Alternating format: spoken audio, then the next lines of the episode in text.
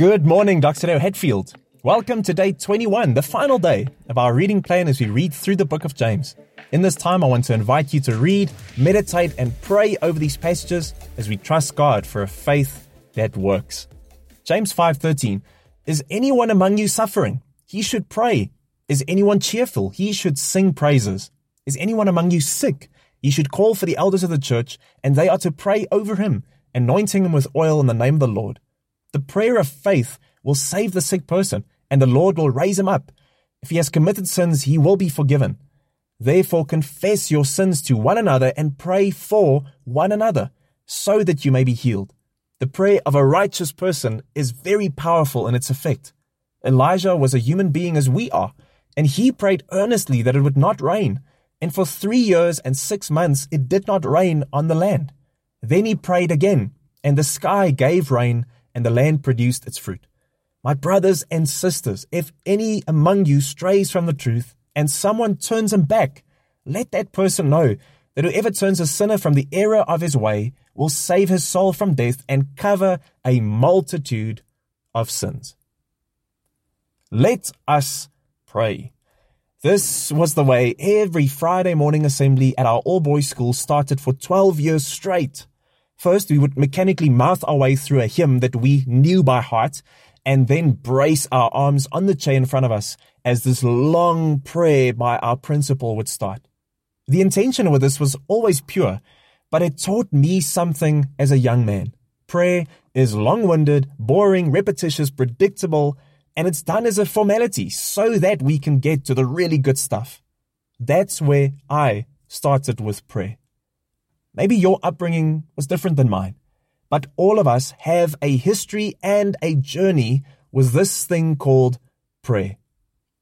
Out of all the ways in which the Holy Spirit could inspire James to close out this amazing letter on maturity, suffering, faith, and faithfulness, and finding hope in Jesus, is it not interesting that he closes on this specific topic prayer. After saying our tongues can be used for some truly horrendous purposes, he closes with how we can use it for the best. A.W. Tozer famously said, Religion is a guy in church thinking about fishing. Relationship is a guy out fishing thinking about God. You see, prayer, connecting with God, is not part of our relationship. It is our relationship with God.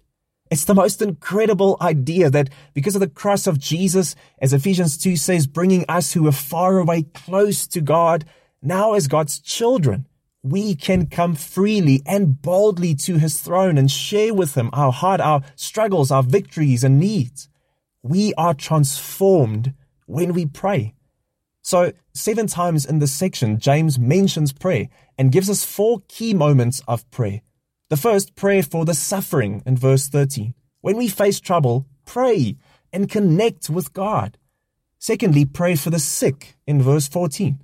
When someone is sick, not as a formula or as something opposed to medicine, but in faith, pray for healing.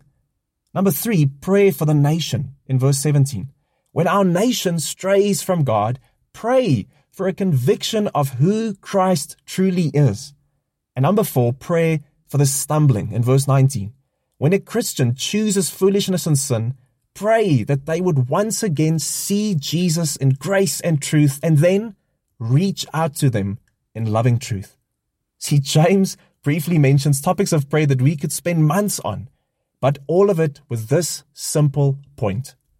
Maturity as a Christian, which is the main theme in this letter, is not having all the answers having a smooth and easy life, being unaffected by difficulties, or always having a fake smile plastered on your face. No, it is going to God in honest, open, and truthful prayer in every, in every circumstance. Trusting in Him, finding hope, wisdom, strength in Him, having identity reestablished in Him, seeing our purpose once again in Him, and knowing we are found in him.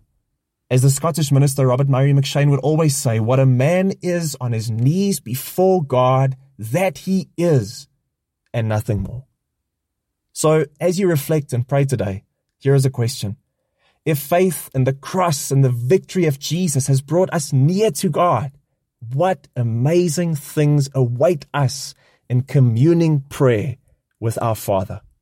So, for the last time in this devotional series, but certainly not the last time in this season and beyond, let's take this to Him in prayer. Be honest and open, and let's continue to trust God for a faith that works.